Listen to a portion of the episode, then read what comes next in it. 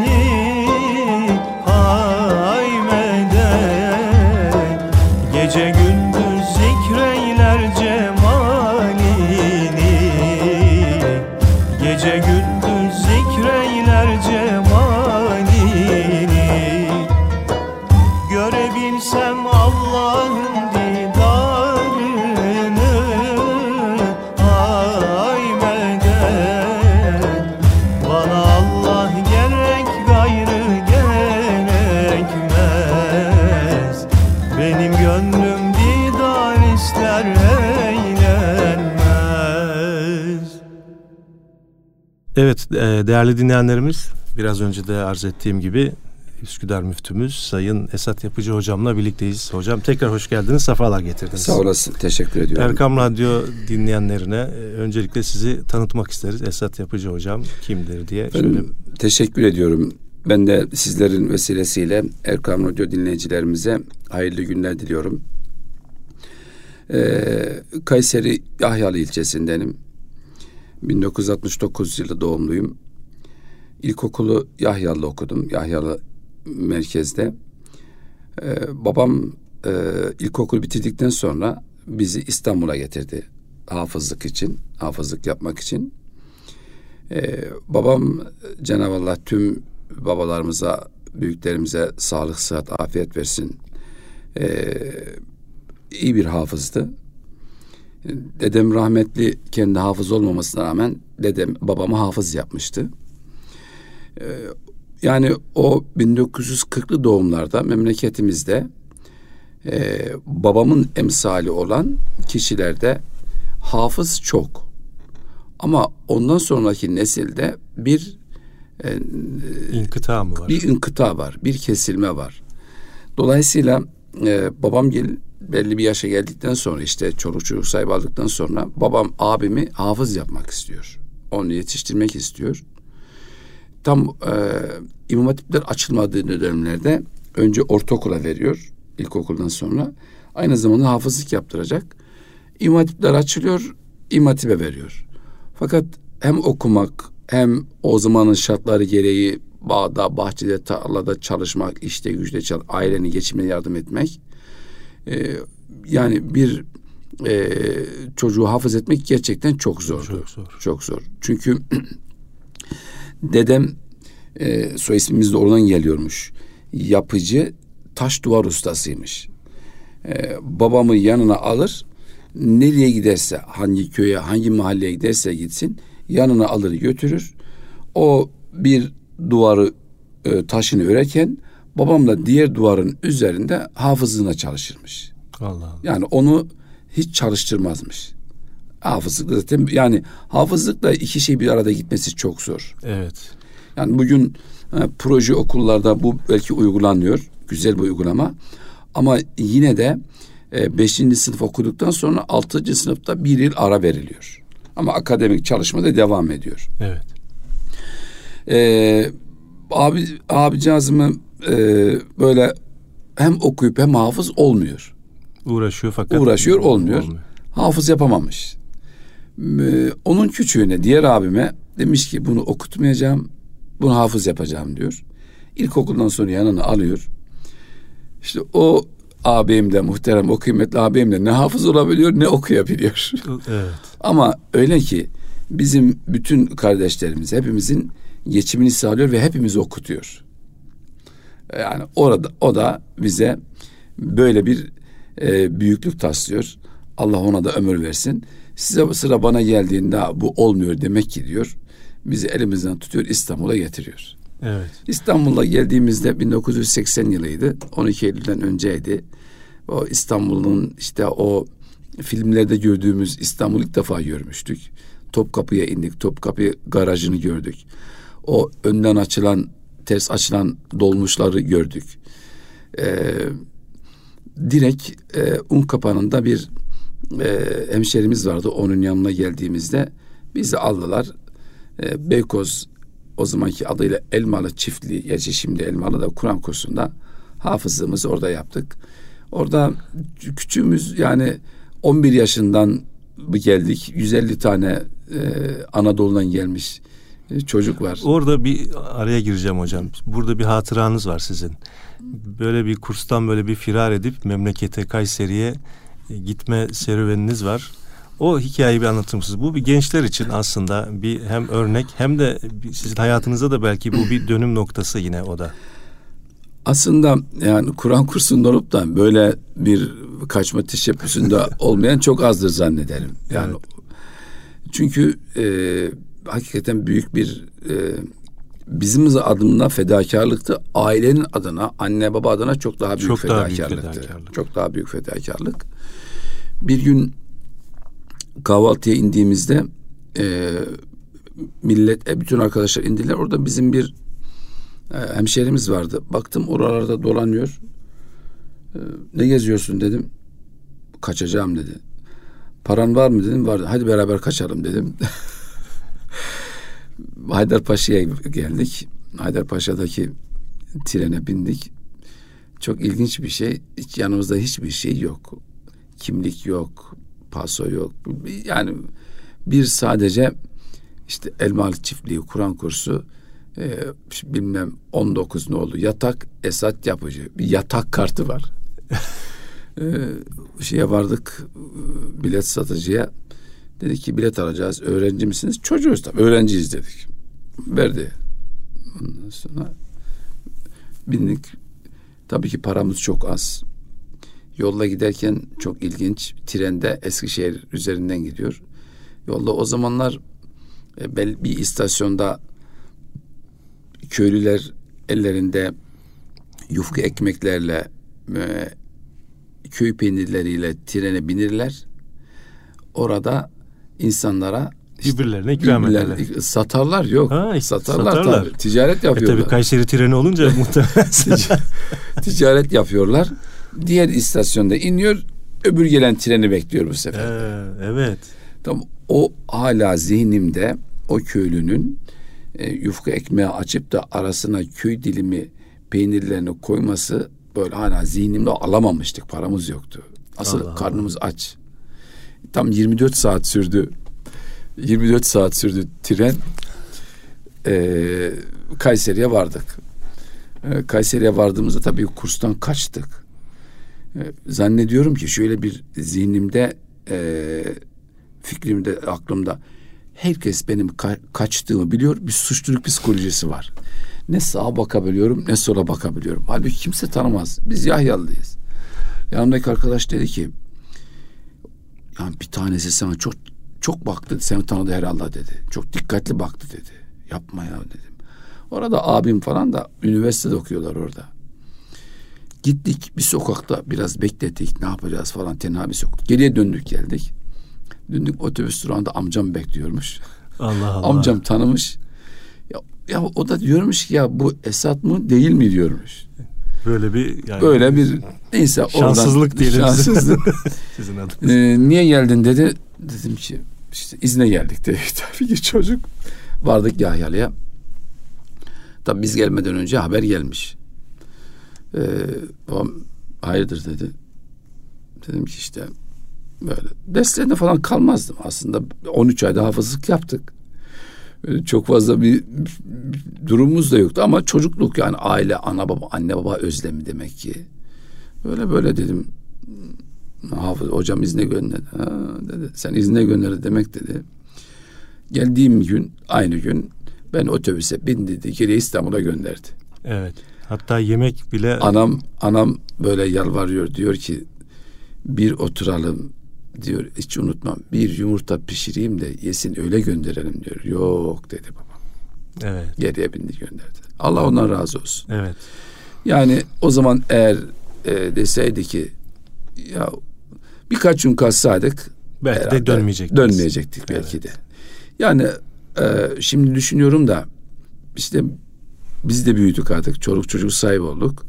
Çocuğumuzun biri işte üniversiteyi bitirdi. Biz o zaman Kayseri'deyiz. İstanbul'da işe başladı. Evi var, işi var, arabası var, maaşı var, her şeyi var. Annesi her gün arıyordu, görüntülü konuşuyordu. Ne yiyorsun, ne Oğlum içiyorsun? ne yedin, ne yaptın, uyudun mu, aç mı kaldın, o kalkabildin mi? Demek ki bizim annemiz babamız yani o zamanlarda e, ne yaşadı acaba? Bu aklıma geldi. Evet. Ama şöyle yapardı ben anacığızım hep böyle şiir yazardı bize. Böyle mektuplar yazardı. O şiirler gönderirdi. O özlemin hasretini belirtecek. Allah. Hatta bana hep örnekler verirdi. Yani öyle e, bizden önceki yaşayan insanlara göre hamdolsun çok konforluydu. Ama şimdiki duruma, şimdiki şartlara baktığımız zaman bizim yaşadığımız hakikaten zor bir durumda. Hatta Evet. dün evvelsi gün müydü? Beyoğlu müftümüzle gittik. O kursa vardık. Ee, böyle kısa bir işimiz vardı. Vardık. Ee, o da aynı kursta mezun dedi ki e, bu o ben Fatih dedim o zaman. O da 84'te bir kar yağmıştı. Çok ciddi büyük bir kar. Oraya araba zor giderdi. Diyor ki kaç gün diyor makarna yedik diyor. Çünkü yollar kapandı. Şey gelmedi. Ekmek gelmedi ekmek arabası Beykoz'dan diye. Evet. Yani bu zor şartlarda burada hamdolsun hafızlığımızı yaptıktan sonra eee Yahyalı İmam Hatip'e başladım. Çok ilginç bir şey. Yahyalı İmam Hatip'e vardığımda yaşımız biraz büyüktü tabii ki. Benim ilkokulda e, ki arkadaşlarım beşinci sınıfa gidiyordu. Ben bire başladım. Ee, sınıfa vardım böyle kocaman gözüktük. Herkes ayağa kalktı dedik herhalde Kur'an hocası geldi diye. Çünkü e, bizi mukabele okurduk mahalle camisinde. Mukabele okuduğumuzda da herkes görürdü. Kur'an hocası geldi. Böyle sınıf defterini bıraktım. O müdür yardımcımız vermişti. Vardım arkaya oturdum ama geldi bana sor. Çok zor oldu. Evet. O Yahyalı'daki o süreç çok zor oldu. Okuyamadım. Böyle çok sıkıntı çektim. Yani değişik durumlar ortaya çıktı. Sonra tekrar ben duramadım. İstanbul'a tekrar döndük. İstanbul İmam Hatip'e kaydımı yaptırdım ve İstanbul İmam Hatip'e İstanbul İmam Hatip sonra ilahiyatı İstanbul İmam Hatip mezunuyuz. Ondan sonra ama maalesef tekrar Kayseri'ye dönmek varmış demek ki. İlahiyatı Kayseri. İlahiyata Kayseri'ye vardık. Kayseri'de ilahiyat okurken Kur'an kursu öğreticiliği görevimizi aldık Diyanet İşleri Başkanlığı'nda. Ee, ihtisas okuduk. Trabzon ihtisas mezunuyum. Ee, vaizlik yaptım. Yurt dışı görevinde bulundum. Yurt dışında Avustralya'da değil Avustralya, mi hocam? Evet Avustralya'da e, böyle hakikaten çok uzak bir yerde farklı bir tecrübe oldu bizim açımızdan. Evet. Çok güzel günlerimiz geçti. Beş buçuk sene orada kaldık. Orada Kıbrısların diye bilinen camide imamlık yaptım. Ee, Kıbrıs'ta 1948 yılında Avustralya'ya gitmişler ilk olarak. Evet. Ondan önce Avustralya kıtasında zannederim Arnavut varmış birkaç. Yani bu, bu bir Müslüman. Müslüman olarak Müslüman yani. olarak. Ondan önce de 1800'lü yıllarda e, İngilizler Avustralya'daki ortadaki o çölü aşmak için Afganlı devecileri getirmişler. Yani Camel Driver diyorlar onlara. E, getirirken İngiliz siyaseti Avustralya'dan söz konusu olunca açılınca e, sadece erkeklerini getiriyorlar. Kadınlarını getirmiyorlar. Burada çoğalmasınlar, Çoğalmasınlar, evlenmesinler. evlenmesinler.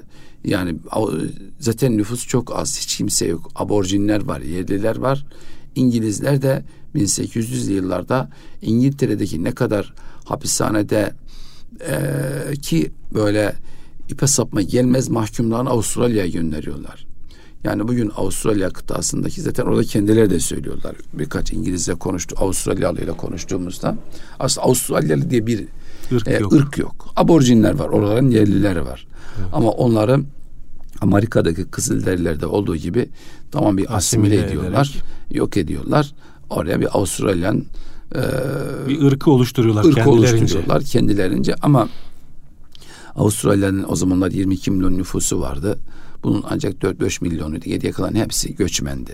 Evet. Yani dünyanın dört bir tarafından orada göçmenler var. Bunlardan bir tanesi de Arnavutlarmış ilk gelenler. Ondan sonra Kıbrıslar gelmişler. Ee, Kıbrıslarla güzel günlerimiz geçti. Hatta 1948'in ilk beş kişi gelmişler. Ee, Kıbrıs, o zaman Kıbrıs Türklerinden Kıbrıs? Türklerinden tabii. Evet. Kıbrıs Türklerinden. O zamanki Makaryos e, Kıbrıs'tan gidenlere Kıbrıs'tan gidenlere gemi parasını gemiyle gidiyorlar tabii 40 günde yaklaşık olarak Avustralya bilet parasını İngiliz pasaportuyla gidiyorlar. O zamanlar Kıbrıs İngiliz işgalinde. İngilizler hükmediyorlar ve İngiliz pasaportuyla gidiyorlar. Ve Makaryos bilet parasını veriyor. Özellikle gençlere gönderiyor. Hmm. Şimdi o zamanki Kıbrıslar, Avustralya'daki Kıbrıslı abilerimiz diyorlardı ki adamın e, politikası Kıbrıs'ı boşaltmak boşaltmakmış bunun farkında olmamışız. Hmm. diye bir şey de, değerlendirme hakikaten de öyleymiş. Çok Kıbrıs'a gitmiş İngiltere'ye ve Am- Avustralya'ya. Orada e, vardıklarında çok ilginç bir şey anlatıyorlar. Bir Hüseyin Hoca diye lakaplı birisi vardı. Hüseyin Hoca derlerdi. Ya bir hocayla beni bir tanıştırın dedim. Bir gün evine vardık. Evinde tabii sofra kurulmuş. Ondan sonra Allah Allah nasıl hocaysa bu diyorum. Ee, tabii ki o zamanki şartlara göre bu gençken geldiğinde bir motosiklette e, giderken e, trafik kazasında eşini kaybediyor. 1949 falan zannederim ilk. E, kaybedince Allah Allah diyor ya şimdi biz ne yapacağız diyorlar. Eşim vefat etti. Ben Müslümanım. Defin işlemini Defin işte ne yapacağız? Böyle ilk defa başlarına geliyor. Ne olacak diye o zaman düşünüyorlar. Soruyorlar, soruşturuyorlar. İşte falan yerde bir Arnavut var. O kişi Müslüman. O bu işleri yapıyor diyorlar. Gidiyorlar uzun bir zahmetten sonra o Arnavut Müslüman kardeşimizi getiriyorlar. Ee, defin cenaze işlerini yaptırıyorlar. Ve ondan sonra kendisine karar veriyor. Diyor ki ben e, bu işi öğreneceğim diyor. Hmm. Bunu bir o zaman kültür gibi bir şey mi öğreniyor? Görev kabul evet, etmiş. Evet, görev olarak. Bir cenaze kıldırmayı, yıkamayı öğrenmiş. Evet. Ve o zaman kim vefat ettiyse onların hocası olmuş. Mesela Kıbrıslarda mevlüt e, çok iyi bir kültürdür, gelenektir. Bir de mevlüt kitabı bulmuş. Vefat edenin arkasında da mevlüt okumuş mu? Adı olmuş Hüseyin Hoca. Oo. Güzel işmiş. Vefat etti o da Allah rahmet eylesin. Ama bir şeyi devam ettirmiş. Evet.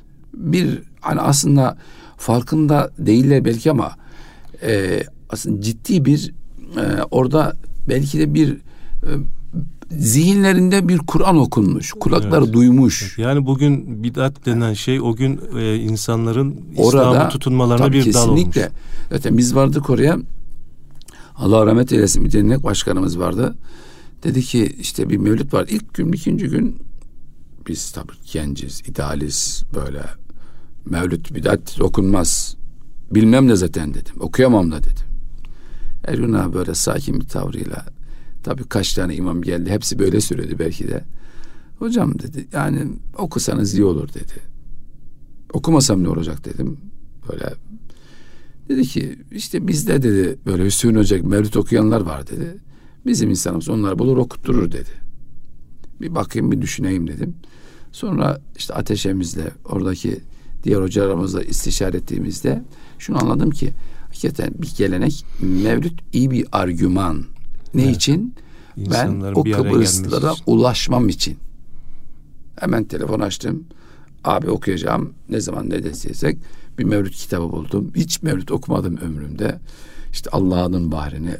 Ondan sonra Amine Hatun'u. Onlar biraz çalıştım, pratik yaptım evde. Evet. Ve biz artık adı Mevlüt Han olduk yani Avustralya'da. Mevlüt okuduk yani çokça Mevlüt okuduk. Ama Mevlüt bir bahaneydi. Ama Evet. ben şöyle yapıyordum Hadi Hocam. Tabi cenaze servisimiz camimizin uzun bir cenaze servis geçmişi vardı bir. Dü- düşündüm ki hakikaten orada da bu insanlar Mevlid'e çok önem veriyorlar. Bütün o vefat edenlerin bizde kayıtları var camide. Onların isimlerini, vefat tarihlerini ve telefonlarına ulaştım. Listesini çıkarttık. Ve vefat etmeden birkaç gün önce adamın 10-15 yıl önce babası annesi vefat etmiş. Çocuğu vefat etmiş. Vefat etmeden gününden birkaç gün önce ailenin telefonunu arıyordum. Diyordum ki ben Sunshine Camisi İmam Hatibiyim. Sizin imamınızım yani Kıbrıs Camisi'nin imamıyım. Sizin işte şu tarihte bir oğlunuz vefat etmiş, babanız, anneniz vefat etmiş. Onun vefat yıl dönümü.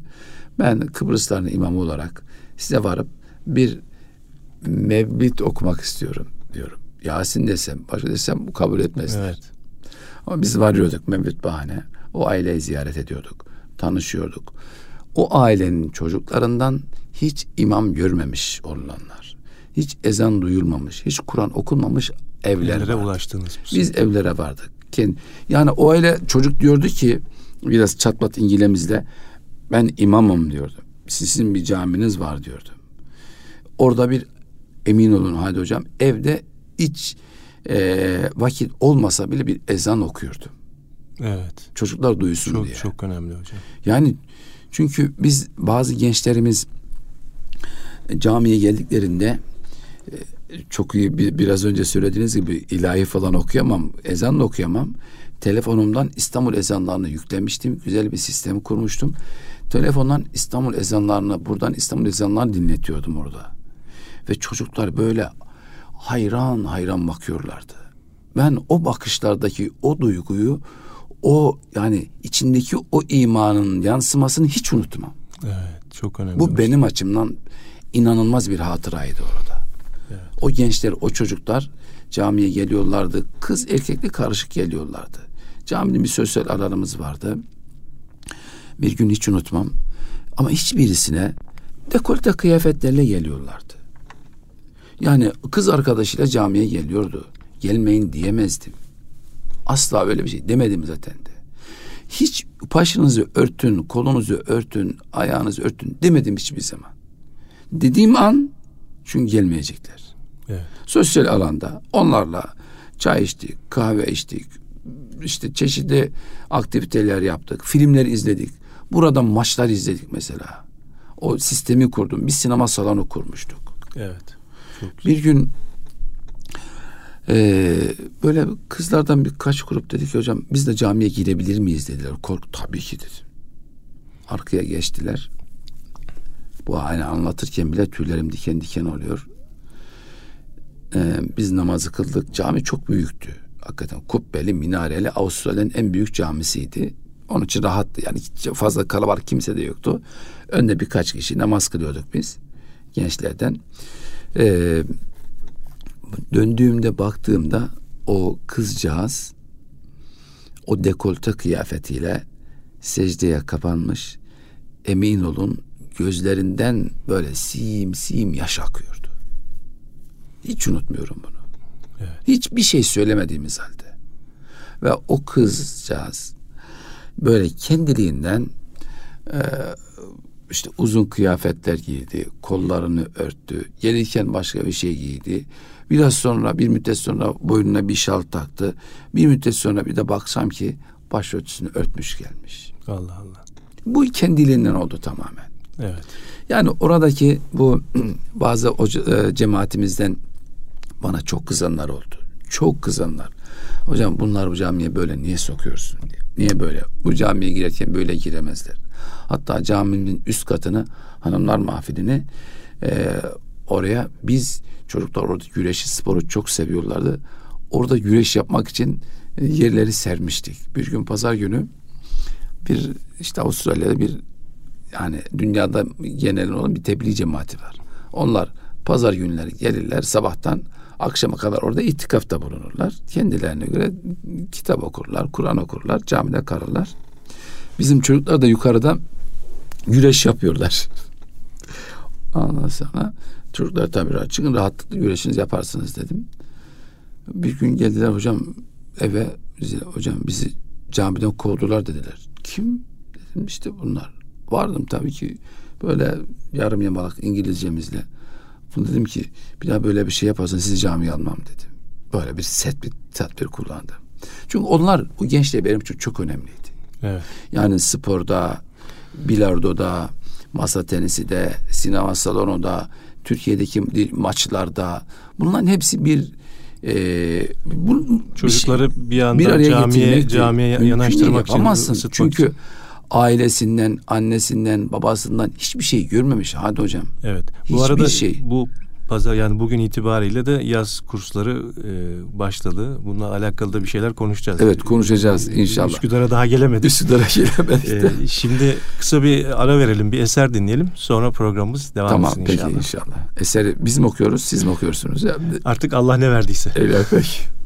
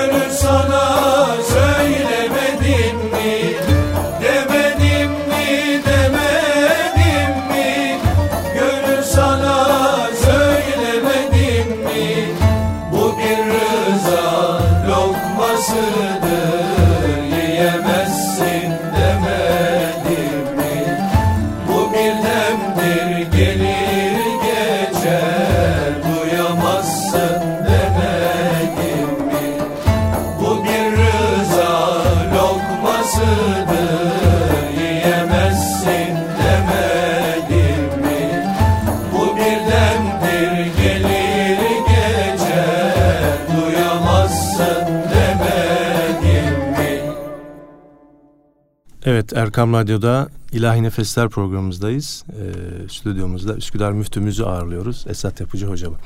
Evet hocam Avustralya'dan artık Türkiye'ye dönelim. Hocam Avustralya hatıralarınızdan Avustralya hatıralarınızda bir iki program çekilir anlaşılan. Unutamıyorum. Hakikaten çok güzel evet. günler geçti. Çok güzel hatıralar var. Gençler vardı. Evet. Ee, şu şeyi de hatırlatayım da yani bir, bir neler oldu yani bir iyi bir e, başlangıcın, bir usulün veyahut da hani önceden bizler e, böyle küçükken kuş avına giderdik de tıbık derlerdi bize. Bir sakız vardı, doğal bir sakız. Onu bulurduk. E, bir küçük bir ağaç alırdık. E, onu ağacın bir dalına çakardık. Bir kuşun konmasını beklerdik. Bir kuş gelip oraya konduğu zaman arkasından birçok kuş gelirdi. Buna başka şeyler de tedbirler, şey yöntemler de vardı. Bir gün Ramazan'da ilk Ramazan'dı zannederim. Veya ikinci Ramazan mıydı hatırlamıyorum.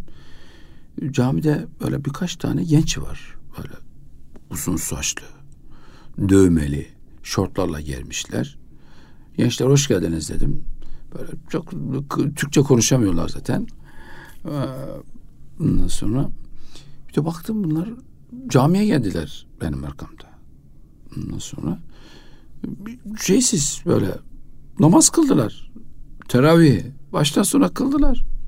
Ondan sonra tabii ki ben merakla küçük bir orada bir ilgi gösterdim. Yüzüm güldüm. Halatı sordum. Ondan sonra eyvallah dediler gittiler. Allah Allah bunlar kimse. Ertesi gün tekrar geldiler. Teravih namazına. Hayırlı gençler dedim böyle. Hocam biz birkaç arkadaşız karar verdik. Her gün teravih gireceğiz dediler. Dedim ki o zaman yarın iftarı beraber açalım dedim. Tamam hocam dediler. İftara geldi üç kişi. Orada iftarı beraber açtık. Ve bu çocuklar biz Ramazan'da böyle değişik e, iftarlar, aktiviteler yaptık. Dışarılara gittik. İftarlar açtık. Ramazan'a geriye geldik. Bu üç kişiyle. Ramazan bitti. Dedim ki arkadaşlar ya bak böyle güzel ama çok güzel bir şeyimiz geçti. Yani Türkçe bilmiyorlar. Çok zayıf. Pat küt İngilizcemizde bir şeyler anlatıyorum ben de. Ama hiç e, sadece konuşuyorum. Yani zaten namaza gelmişse geliyorlar da bir şey anlatmaya gerek yok. Ben sadece kendimi sevdirdim. Teravihte Ramazan'dan sonra dedim ki ya haftada bir gün bunu devam edelim. Tamam hocam dediler. Cuma akşamları biz bir araya geldik. Bu üç kişi beş oldu yedi oldu. Sayı arttı. Bir gün birisi dedi ki ya hocam biz söylemeye utanıyoruz ama bizim kız arkadaşlarımız var. Bunlar da gelmek istiyorlar dedi. Tabii ki dedim. Gelsinler dedim. Kız arkadaşlarını aldılar geldiler. Orada küçük bir alanımız vardı bizim sosyal alanımız. Orada cuma akşamları biz sohbet etmeye başladık. Ve dışarıdan şeyler getirdim ben. Konuşmacılar getirdim. İngilizceyi çok iyi bilen, e, yani camiyi bilen, dini bilen, dini bilen, bu anlamda hakikaten nam yapmış insanlar da geldi. Hatta bir Kıbrıslı vardı. E, 2012 yılıydı zannederim. Çin'de bir olimpiyat olmuştu. Çile olimpiyatları kaç yılıydı? 2016 mıydı? Ya 2010 mu? Neyse öyle bir şey. 2010 zannederim Çin olimpiyat veya 2008 olabilir. Evet, Çin olimpiyat, he, Çin olimpiyatlarında bir Kıbrıslı orada karatede altın madalya almıştı. Bunun babası da Cemal Hasan diye çok iyi bir karateciydi. İyi bir mümindi. Hakikaten abdestli namazlı. Kıbrıslıydı. Çok iyi diyalogumuz vardı. Dedim ki bir gün Cemal abi dedim. Ya bak sizin Burak, oğlun ismi de Burak Cemal. Burak dedim e, bak bütün Avustralya'da televizyonlara çıkıyor. Altın madalya kazandı çünkü. Ya bir gün camiye gittim tamam hocam dedi. Bir geldi ki ara, çocuklara duyurduk. Bütün Avustralya'daki Kıbrıslı çocuklar camiye doldu. hiç görmediğim, gelmeyecek insanlar çünkü bir sosyal medyadan duyurunca geldiler. O tabii ki çocuk çok büyük bir bizim bize göre çok lüks bir arabayla geldi. İnanılmaz bir arabayla. Bir şey verdi orada. Hadi hocam bak Avustralya'ya bırak diyorsun da bırakamıyorum. Baba nasıl yetiştirmiş evladını? Hem karatede yetiştiriyor hem bilinç ve şuur olarak. Dedi ki ben dedi önce dedi bir bisikletin olsun istedim dedi. Babam en iyi bisikleti aldı dedi. Sonra bu motorlu olsun dedik dedi. Şu anda dedi belki de dedi evimde dedi sizin göremeyeceğiniz kaç tane motorum var dedi. Motoru bilmem. Sonra arabam olsun istedim dedim. Yani bir türlü arabaları beğenmiyorum dedi. Şu an dışarıdaki arabam bilmem kaç yüz bin dolarlık araba dedi. Çünkü bizim gençler varıyor o arabada böyle selfie fotoğraf çektiriyorlardı. O kadar. Sonra anladım ki dedi bu işin bir sonu yok.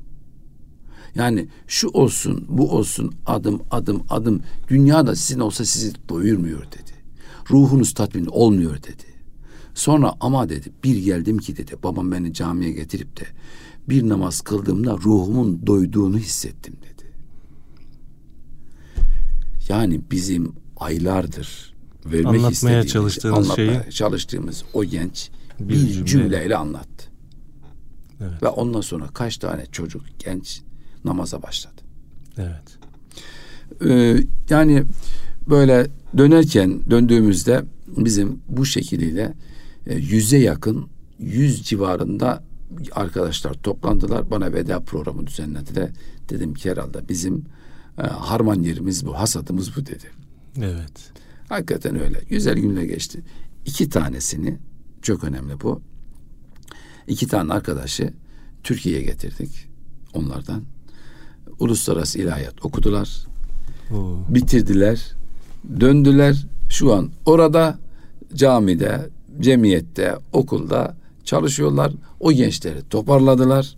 Maşallah. Orada hamdolsun. Yani o gencin gelip yani uluslararası ilahiyatın Diyanet İşleri Başkanlığımızın yani YÖK'le beraber bu projesi hakikaten çok önemli. Bu projeden proje. de biraz bahsedelim hocam o zaman Ya. yeri gelmişken yani Uluslararası İlahiyat diye bir proje var. Diyanet üniversite işbirliğiyle yapılıyor.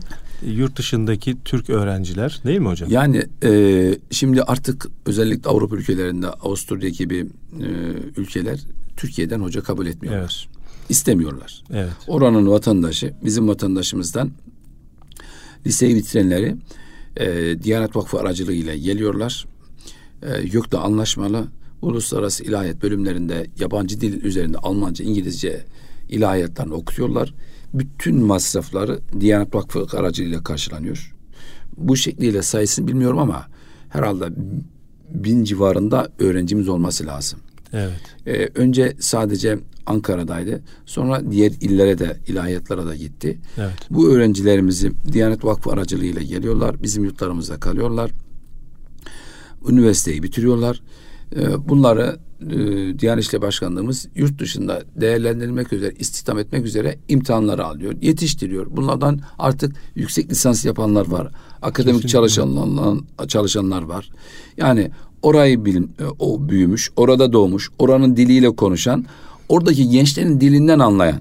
Yani biz Anadolu'da büyümüşüz. Bir Avrupa'daki, bir Avustralya'daki, bir Amerika'daki gencin dilinden anlamıyoruz. Ama bizim gençler varıp da böyle kendilerine bir kendi dillerinde konuştukları zaman anında bir araya geliyorlar. Kesinlikle. Ve bunu bu dili de din dilini çevirdiğinde Evet. amacına ulaşmış oluyordu. Kesinlikle. Bu e, Türkiye'deki en önemli projelerin bir tanesi budur. Ondan sonra da uluslararası imam hatipler açıldı.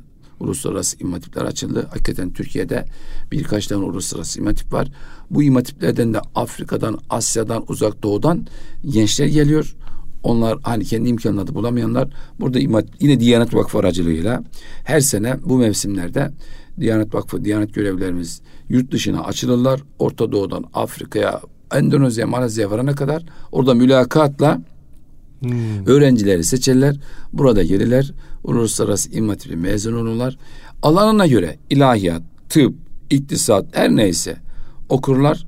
Ondan sonra memleketlerine giderler.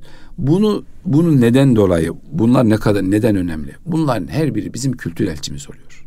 Kesinlikle. Her biri. Kurban organizasyonu yaklaşıyor. İnşallah ona da gidelim aslında. Evet. Ee, ben bir Gana'ya gitmiştim kurban organizasyonunda.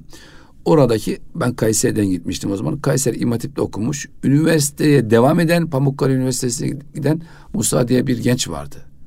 Orada bir baktım ailesi ailesini aldı götürdü bizi. İşte benim okuduğum şehirden. Bizim kardeş de o zaman Uluslararası İmam Hatip'te hocaydı. Benim o müdürümün, benim hocamın abisi diyerek e, ailesiyle tanıştırdı. Hadi hocam nasıl teşekkür ediyorlar Türkiye'ye? Nasıl dua ediyorlar? Biz o zaman 2016'nın Kurban Bayramı'ydı. 15 Temmuz sonrasıydı. Gana'da Burkina Faso sınırında bir yere varmıştık. Oranın böyle imamlarının e, ileri gelenlerin e, şeyi müftüsü diyelim başı e, geldi bir gün hoca imamlarla birlikte e, bizi bir yere çağırdılar.